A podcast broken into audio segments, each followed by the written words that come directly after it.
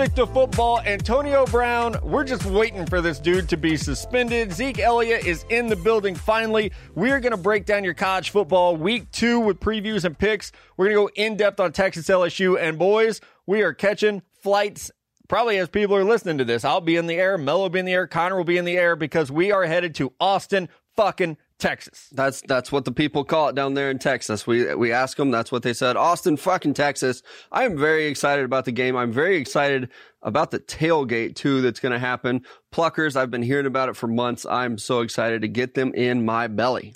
Yeah, first timer for me right here. So I have no idea what to expect. You guys got to realize I'm going Vegas, Nashville to Austin. So uh, buckle up, I guess. You.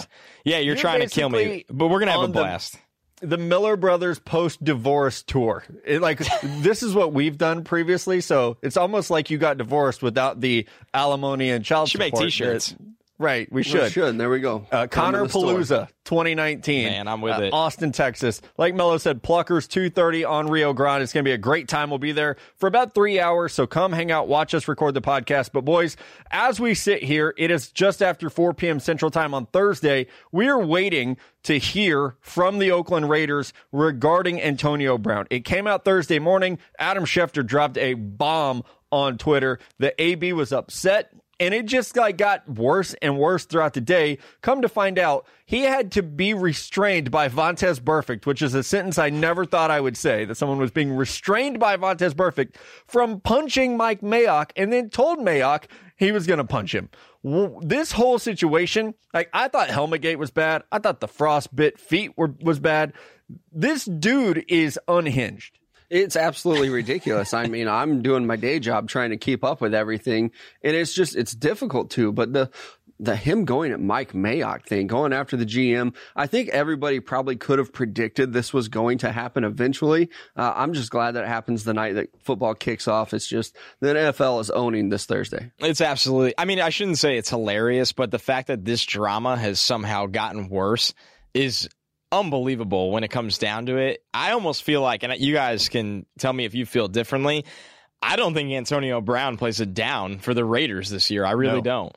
Yeah. And here's my take, guys, and you can tell me if you disagree. I don't think he wants to. I think every I agree. step, every step along the way this summer to me has said this dude does not want to play football anymore. I'm not going to play without my helmet. Oh, my feet hurt. Now, like what says to me that he wants to be on the field? He and wouldn't go to Buffalo. Right, wouldn't go to Buffalo. If I'm Mike Mayock, I would draw a line in the sand. And maybe he does today when we hear from the Raiders. Maybe he says, you know what? We've given this dude so many opportunities. We've supported him through Helmet Gate, through Feet Gate. We've supported him riding in a goddamn hot air balloon. Like we've been there, but we have 52 other players that we are holding accountable, and he's not one of them. So I would honestly, I would void his guarantees for conduct detrimental to the team, and I would cut his ass tonight and move on, not having to pay him another dollar. You probably wouldn't even have to cut him because I think the Patriots would swoop in with a sixth or seventh round pick. Then and, they'd have to pay him. They don't oh, okay. Do so they, they are going to, I think, move on from him. I even tweeted it out like over the summer, like, will AB even play for the Raiders on week one? It was kind of a joke doesn't look like much of a joke anymore. I think he's actually like kind of questionable. We'll see what happens. Uh, suspension. He's probably not going to play week one.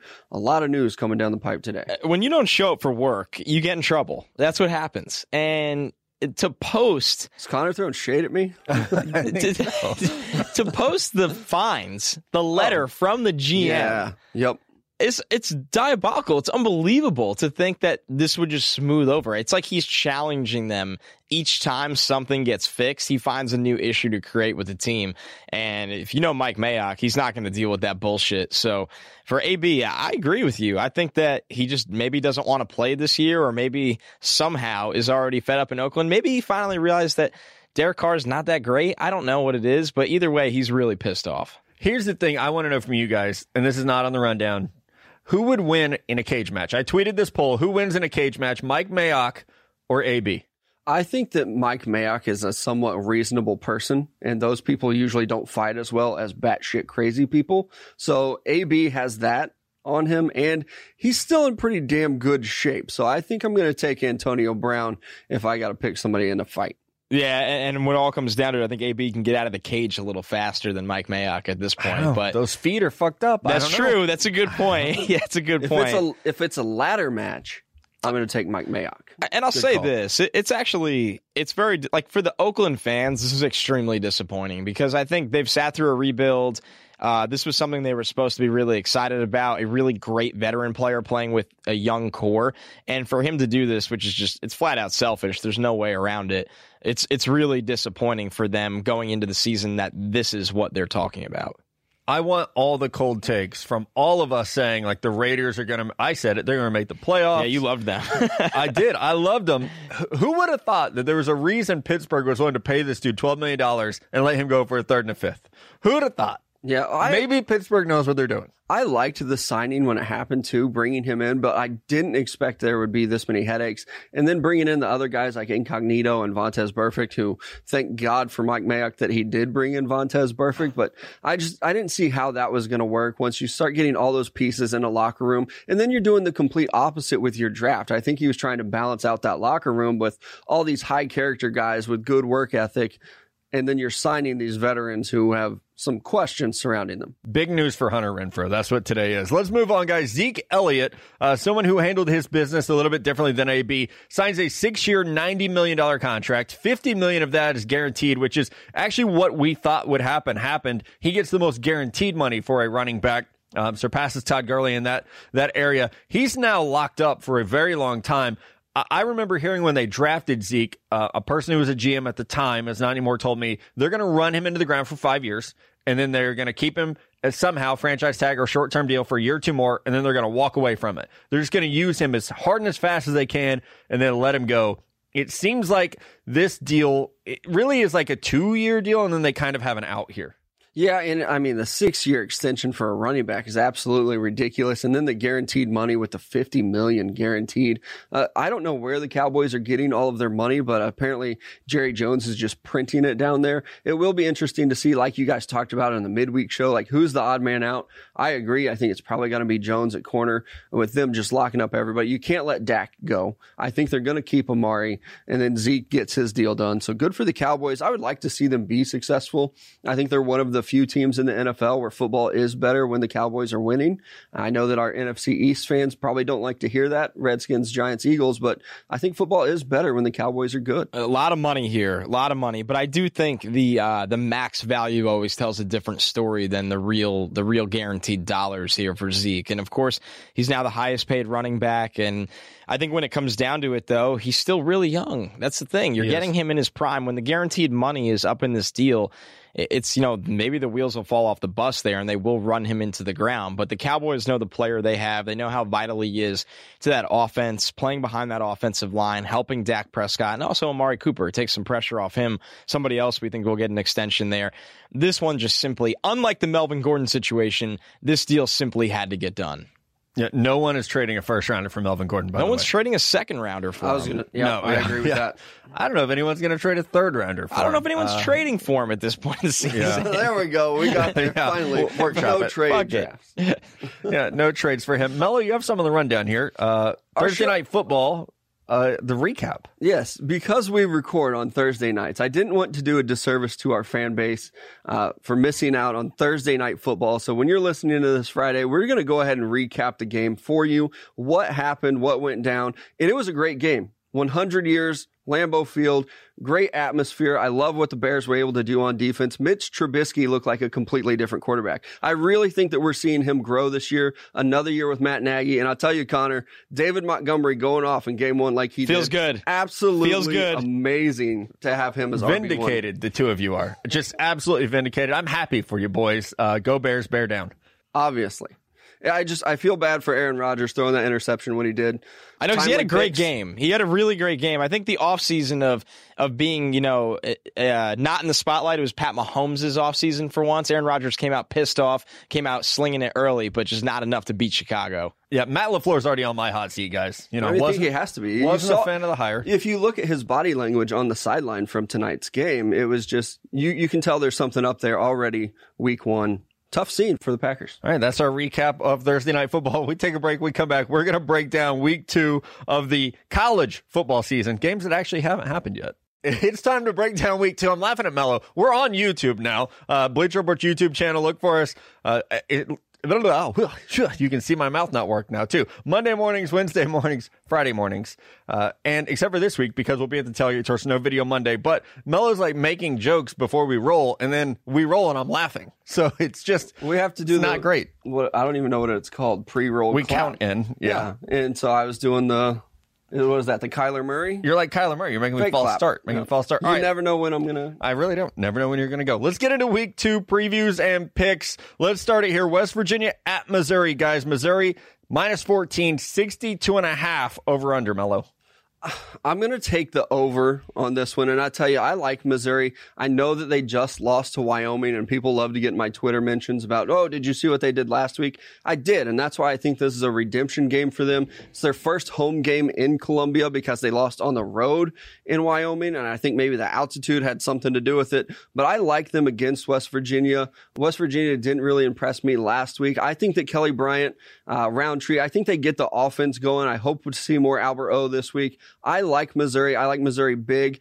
14 point favorite. I don't know if I would bet on the points, but if I'm betting outright, I do like Missouri to win this game. Yeah, betting outright, I'm going with Missouri as well. I do think West Virginia covers in this game. That line is juicy. It's a fat line at 14 points there, but when you look at it, the simple fact is neither of these teams are very good right now, but Missouri needs a big bounce back, and this is probably just what the doctor ordered for them. So you're both taking Missouri? Yep. Straight up, yeah. West Well, Virginia boys- covers, though. I'm taking some country roads. Wow. Take me home You got to sing it. to the place. The song's I got you feeling that way. I don't West know about the pick. I don't think they'll cover. I'll say that. I don't think there's any way. But no, I, I'm going to take West Virginia. I just don't believe in Missouri. I know West Virginia is down, but I, I think Missouri coming off a loss to Wyoming, I think they are just primed for a, a surprise game. And I think West Virginia is a good enough team. There's still some talent there for them to shock Missouri. Uh, on the year, Mello, we're actually tied at six and four. So I also just had to take a different game than you. Number 12, Texas A&M at number one, Clemson. The Tigers favored by 17 fat and a half. Oh my God. And 64 and a half is the over. Guys, I am going to take the over. Definitely taking the over.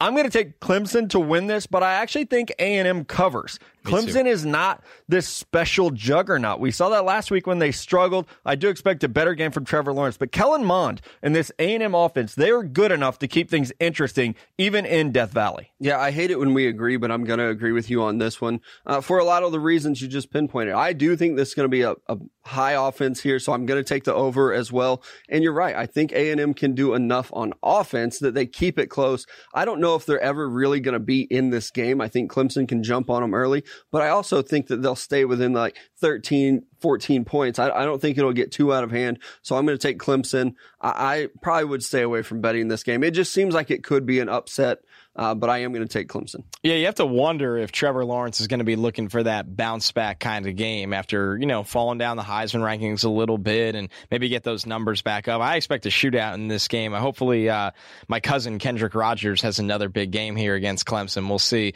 But it, it's just hard to pick against Clemson in this one as much as I don't love that line. That's a lot to ask for them to cover in this one against a pretty good A&M team. It's a lot of A&M disrespect. It really honestly. is. Like That's a- 17 and I've like trashed Jimbo Fisher on the show, but 17 and a half is a hell of a lot. All right, number 25, Nebraska at Colorado. A huge rivalry game here. Nebraska's favored by three and a half. 64 and a half's the over under, guys. I'm going to take the under. I think Nebraska wins outright. I also think they cover in this one. Colorado's, I, I like Montez. Colorado's is not that good. I think Nebraska gets back on track this week. And that's where you're wrong because I'm going to take the under as well. And Colorado, I really like what they're doing. The way they performed last week against Colorado State was a real test. When you- Colorado State. Exactly. When you look at this Nebraska team, though, they struggled against South Alabama. They put up 35 points, but they gave up 21 to South Alabama. That's why I think a guy like Laviska Shenault can come in here, get the ball in his hands. He can score every time. I think by himself, he can put up 21 in this game. So I'm actually going to take an underdog here, and we call those the super underdog locksmith of the week to bet your money on because I don't have the nuts to bet my own money. So plus three and a half for Colorado. I like it. Take it against Nebraska. I don't know if Scott Frost has these things rolling yet. Last year, it took six games for them to, to do it. I think maybe we see that same thing this year. I did not like what I saw last week from Nebraska. Came away very underwhelmed. But with that being said, I'm going to stick with them. I think they do get back on track here. I do think this is a win for them. I even think it's a cover here. I really do. I think Colorado's got some talent. I'd like to see Shenault really take over the game, and they get creative with how they get him the ball, whether it's screens, sweeps, obviously throwing him the ball. But Nebraska, I think they have a statement win this week there.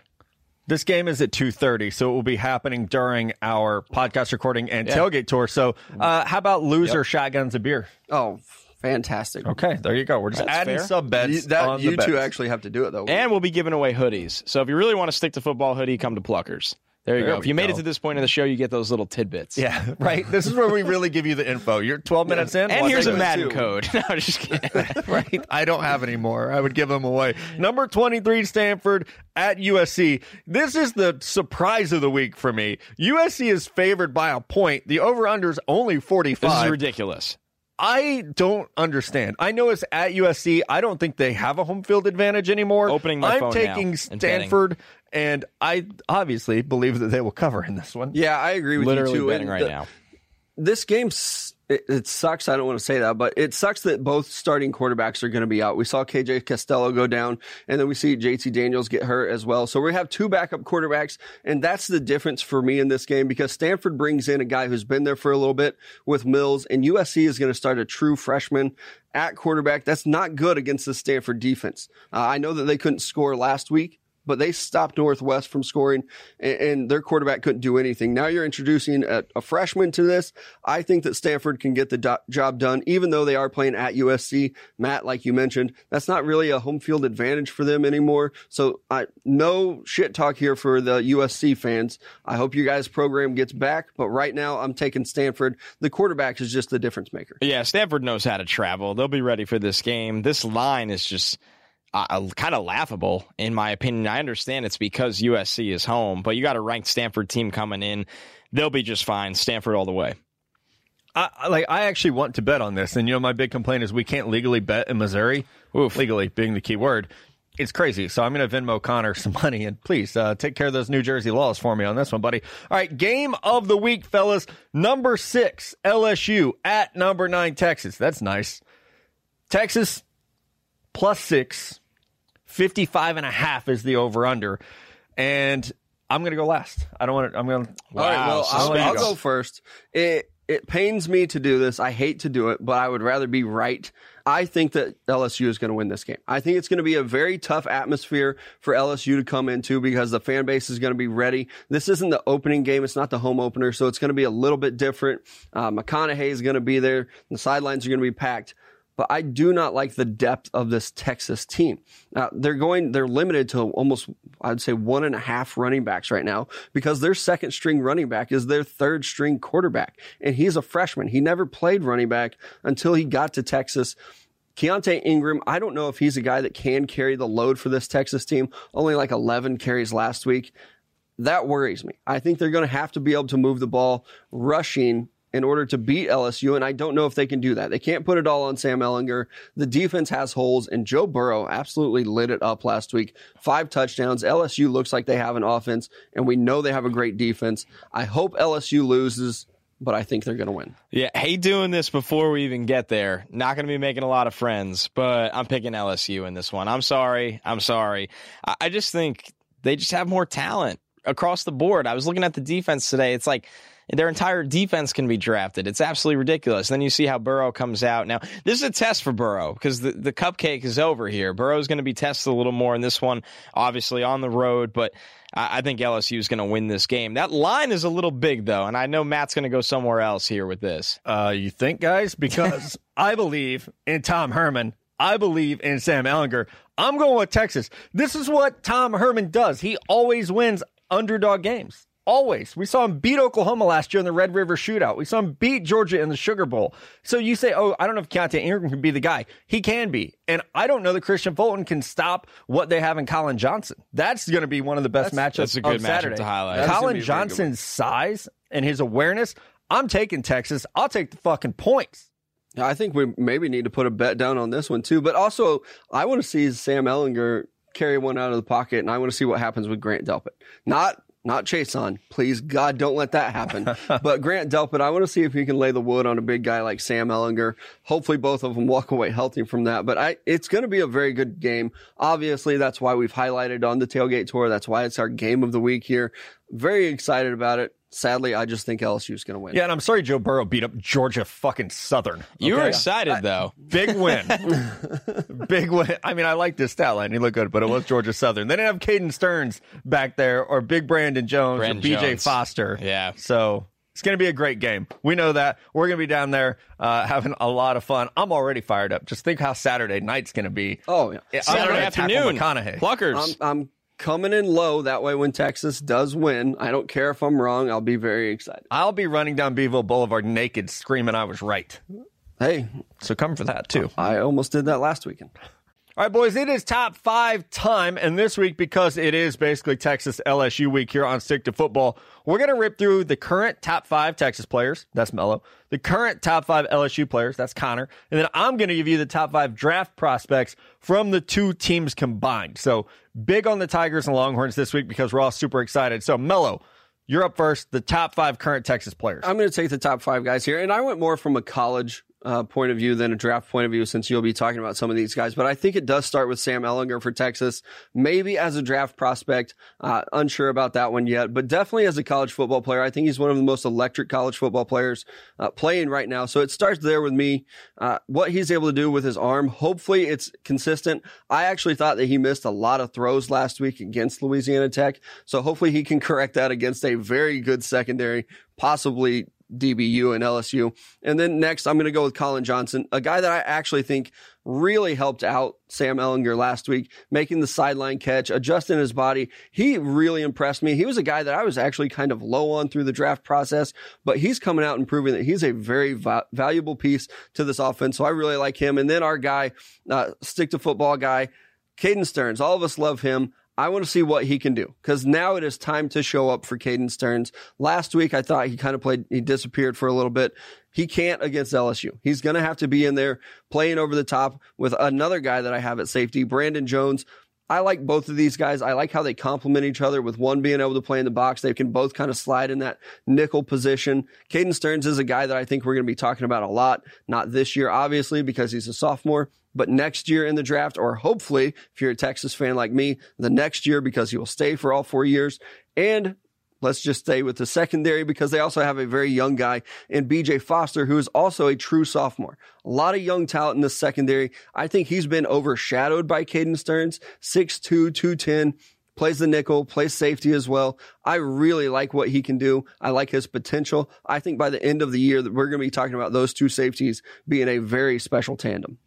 Yeah, so for LSU, I went with a more draft eligible, approach here since I can't always read sometimes. So we're going to have some fun with this one here. And these are the players we've been watching all summer. But Grant Delpit is the best safety uh, in the country. I think it's as pretty as simple as that. Now, he's still got to go earn it. He's a young player here. We'd like to see him make some plays against a good Texas team. So all eyes on Grant Delpit. I don't think there's going to be disagreement from anyone there. Now, I will say across the field from him, though, Brandon Jones and Caden Sterns, I think that's the best safety duo in the country. So makes this matchup extra interesting. Kristian Fulton, really like what he can do at corner. We got to see him in person last year against Georgia. Thought he played very, very well. There's times he was better than Greedy Williams last year. So all eyes on Kristian Fulton. Now the wild card of the group that's K'Lavon Chaisson. I think with him, it, the injury last year, we don't really know, but we have expectations that he could be a top flight pass rusher.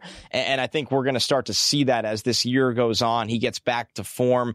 I think you're talking about somebody where we don't know if he's going to be back in school next year or if he's going to be a first round pick. So uh, the ends, the spectrum's very big for a guy like Chaisson. Jacob Phillips at linebacker, he's just a tackling machine. He finds the ball. It's as simple as that. LSU always has these, you know, stocky, athletic kind of linebackers. Phillips is next in line. And Rashard Lawrence is, uh, you know, the rare LSU player that's actually been there a little bit now. Team leader, team captain. Should see him in Mobile at the Senior Bowl this year as one of those defensive linemen down in the trenches. So, when you're looking for draft eligible talent from LSU and all starting talent right here, eh, they're absolutely loaded. It was hard to leave someone like Joe Burrow off this list, their quarterback, but I want to see more, you know, pro things that he can do or times where he's not just there to obviously, you know, just go along for the ride. Go ahead and win them some games. I think you could start that while on the road in Austin this weekend. You know what I just remember that I forgot? Uh, I have a five hundred dollar bet with Foster Moreau on this game. It's to charity, Wow. but it's five bills. Should So have bet me. Nope.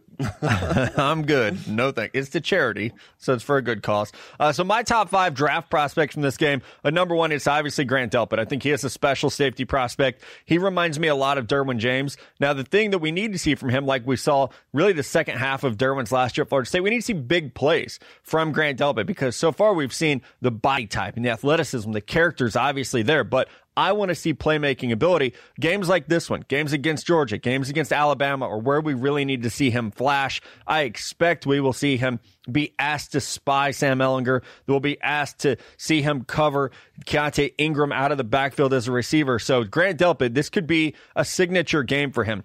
Up next, again, draft prospects here. K'Lavon Chaisson's one of my favorite players in the country when healthy. And we've only seen flashes from him in that freshman season, like Connor said. Will he be an NFL guy after this year?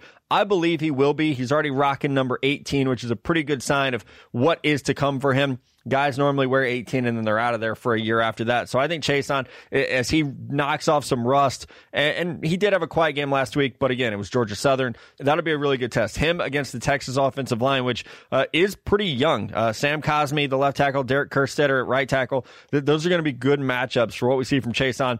Kristian Fulton will be third for me. And this is an LSU dominated list at the top here, and it's dominated by the back seven on defense. Fulton has excellent size.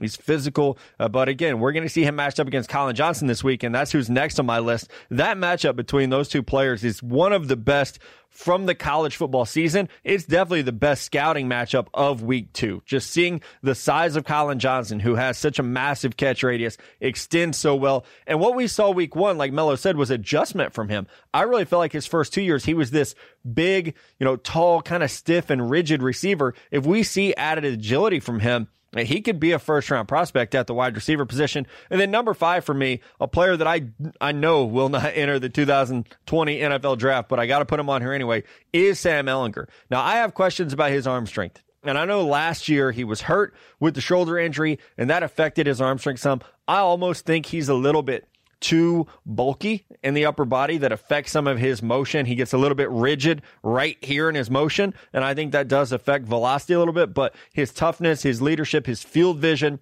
his playmaking ability are all really, really top notch. So I think Sam Ehlinger is is right there. I want to throw out one name that I know the staff at Texas is super excited about that is not draft eligible yet, but Jalen Green at corner is going to be someone to watch. There are people there that believe he's the best player in that entire secondary. There's some guys that believe he's the best player on defense. He had a great spring game and he had a big game last week. And he's the only guy that really solidified himself as a starting corner. They were looking at a lot of these other guys. Cook is another sophomore that they were looking at. And Jalen Green was the standout guy that's like, okay, this has to be our lockdown corner. Every other job was open. He's the only guy that really showed up and, and won that job immediately. Draft on draft time, boys. Patrick Chamberlain, first question. Now that the season is upon us, what single NFL storyline are you most excited to watch unfold this season? No one cheating San Antonio Brown. that.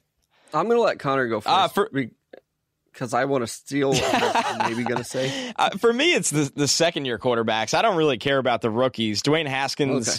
Not going to play right away. Daniel Jones not going to play right away. Kyler Murray, uh, they're going to lose a lot of games over there in Arizona. For me, it's the second year quarterbacks. I look at you know Ken Lamar Jackson grow as a passer. Can Sam Darnold and Josh Allen cut down the turnovers and not just you know manage the game but lead their offenses? Will Josh Rosen survive in Miami? That's something that we want to know. And is Baker Mayfield the superstar that he's been billed as already? I think that's the one for me where you know, something's been written about the each of them, whether it's Lamar can't throw or, you know, Josh Allen is, is making these cross field throws and turning the ball over, or Josh Rosen's done, or Baker Mayfield's already a star. I want to see how it all shakes out rather than talking about it for five, six, seven months. Yeah, I agree. And with Baker, I think one of the it's like there are camps with Baker. You know, it's like Baker's the next superstar, or you got the people who are like, uh, Baker wasn't good Yeah. against good defenses last year. So I, I think it's going to be interesting to see what what does happen this year. What comes from that? Mello, your top storyline. I was going to take actually the second year quarterbacks, but specifically Sam Darnold. I really want to see what he can do with Le'Veon Bell there. I think that's going to be a great matchup for them. Being able to get the ball to him out of the backfield, I think that's going to be key. I had him as my quarterback one. I want to see what he can do this year with a good running game, with some more weapons on offense, with a better offensive offensive line. So mine was Sam Darnold, but I do agree with you, Connor. The second year quarterbacks, let's really see what we have with these guys, especially Josh Rosen, Lamar Jackson. I want to see what they can do on the field. I'm pretty confident with the first two, Baker Mayfield and Sam Yeah, Darnold. I think they'll do just fine. I want to see Josh Allen another year, see what he can do. He's another guy that has a better offensive line, more weapons around him now, his running back. So I'll agree with you, Connor, on the second year quarterbacks. Yeah, for me, I think there's a lot. You know, it's it's. I'm fascinated by some of the team building that we're seeing. You know, Cleveland and, and Oakland have bought teams. Uh, you know, outside of you know, like they drafted Baker obviously and Nick Chubb, but they've they've brought in high profile players. Will that work? We're already seeing it unravel in Oakland. Miami is tanking. How will that work? But I I think for me, like the biggest storyline is we see teams like the Chicago Bears, who are built so much on defense and now a strong run game. Will they be able to win in today's NFL, where everything favors the offense, where the Rams are more spread it out than ever before? We've seen teams like Green Bay, Cincinnati make hires to where they're going to try to spread it out more. They've, they've, you know, everyone's going for the Sean McVay style offense. So I want to see that. Can defenses still win in the NFL? The Super Bowl was all about defense. 13 to 3. The Patriots really dominated that game and were able to slow down Jared Goff. So can a team like Chicago, can they compete in a league where the Rams and Chiefs and Saints are just trying to score 60 points every week? So that's one thing that fascinates me. Second question, guys, from Jeremy Godden. What positions do you think are undervalued and overvalued the most in professional football or college football? I mean, I think you actually have to say the offensive tackle position. You look at left tackle, we almost have no one coming out that's any good. I'll, I'll take my Kansas City Chiefs to use as an example. I think they have the best offense in college in the NFL. And they don't have a very good left tackle. And for years we said, okay, after you get your quarterback, you have to have somebody at that left tackle. You have to protect the blind side because of a movie with Sandra Bullock.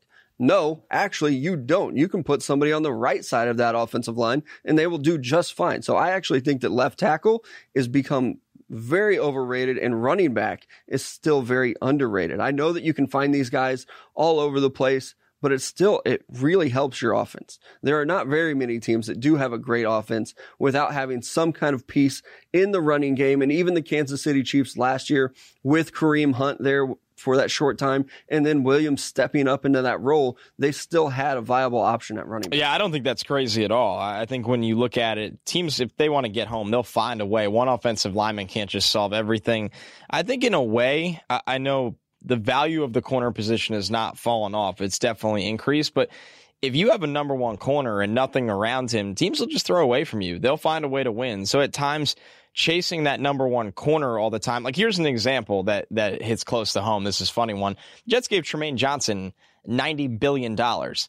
And their secondary sucks. And even when he plays, it sucks. And also, his play's fallen off, but teams can just throw away from him. So it's more about building the entire secondary, finding value safeties, finding slot guys on day three of the draft, and building the entire unit. I think the secondary, specifically corner, has been very similar to how Mello broke down the left tackle situation. Yeah, I think one of the most overvalued is tight end because I mean, you, a good tight end is not many. nice, but you better Yeah. have an elite one. Like if you don't have Gronk or Yeah, Travis Ertz, Kelsey or. Zach Ertz, like okay, who fucking cares? Like you, you probably got a guy who's going to catch forty balls. Like it's they're not difference makers offensively. We we haven't seen OJ Howard break out. I don't know if T.J. Hockenson can ever live up to his draft stock unless he's a Hall of Famer, basically.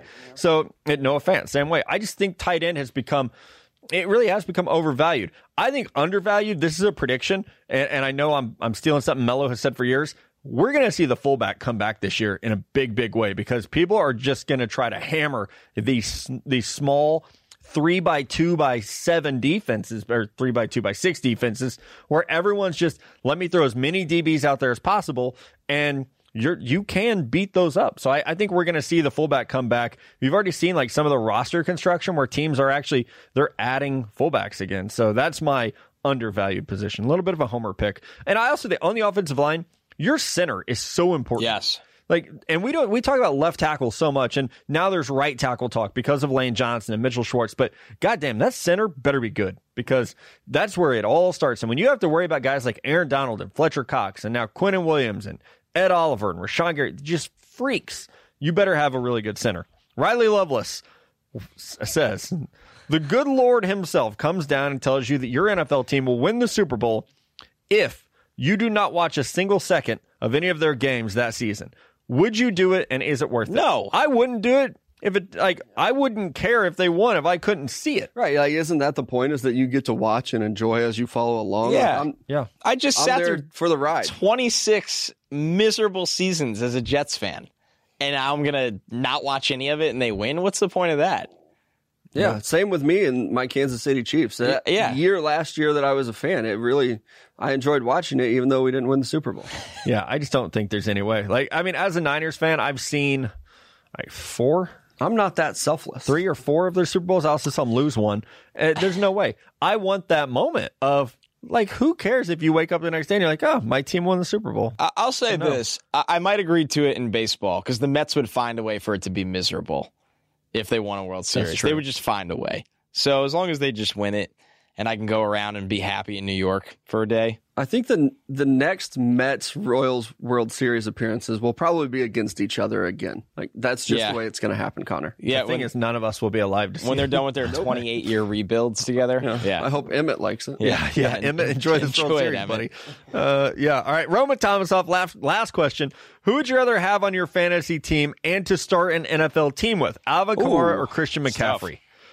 I know mine though. I I'm going to go with McCaffrey. Yeah, me too. And I had the second pick in our fantasy draft, and I gloated a little bit because I got Saquon somehow. But if you're giving me those two guys, I would have went with McCaffrey. I liked his body of work last year. I like that he's taking care of his actual body too, putting on a little bit more weight to carry the load. And he's, I think he's just as dangerous out of the backfield catching the ball. He just hasn't been. I mean, he. You have one playing with Drew Brees. You have one playing with Cam Newton. So I, I'm going to take McCaffrey. Yeah, it's McCaffrey for me as well. I'm really curious to see how Kamara handles that workload this year. We've seen McCaffrey handle an absolutely ridiculous, ridiculous workload before. So I'm just more confident. I think they're both phenomenal players in terms of talent. It, the gap's really not that big. I just I'm more confident right now. McCaffrey uh, staying healthy for the long term and and really just carrying that offense. We've had both guys on the podcast too, so we can't even play favorites. and Be like, oh, this no. one's been on the pod. so- I would say that Kamara is the Kamara's a little more fun. Yeah, Kamara, Kamara was better. I'm actually going to take Kamara. I just I like his style a little bit more. Um, he's a little bit bigger, um, but just just a little bit. But I, I do. I like. I just like the physicality he plays with. I've, Christian is so slippery, and he does have some power to his game. But I like that Kamara, and maybe this is not good because we've never seen him be a featured back. But I do like that he'll get a little more physical uh, with the ball in his hands. No wrong answer there. Oh, you'd be all. great to have either one of them. I will tell. I mean, the Saints spent a little bit less on draft capital than the Panthers did, but either one of those guys, you should be good in fantasy team or real football. Before we close this show, what is your guys' concern level with Odell Beckham's comments about his hip? I haven't seen them. I didn't either. He said that Breaking news It's right a little here. scary. I'll read it to you. He basically feels that he's not full go yet right now because of his hip. The quote was, and this is from Mary Kay Cabot. The car can still go, but it's dangerous. It's something that prevents me Ooh. from opening up and sprinting. Yeah, I'm very concerned. Especially if he's if he's saying that, like he has no reason to put out false information. I don't think that is that's not good. It's not good, No, Connor. that's scary, man. And I, I love Odell, and I actually just tweeted today like all this AB drama, and Yeah. Odell's supposed to be the diva, and he's just like quietly doing his shit. Maybe he's just in too much pain to talk.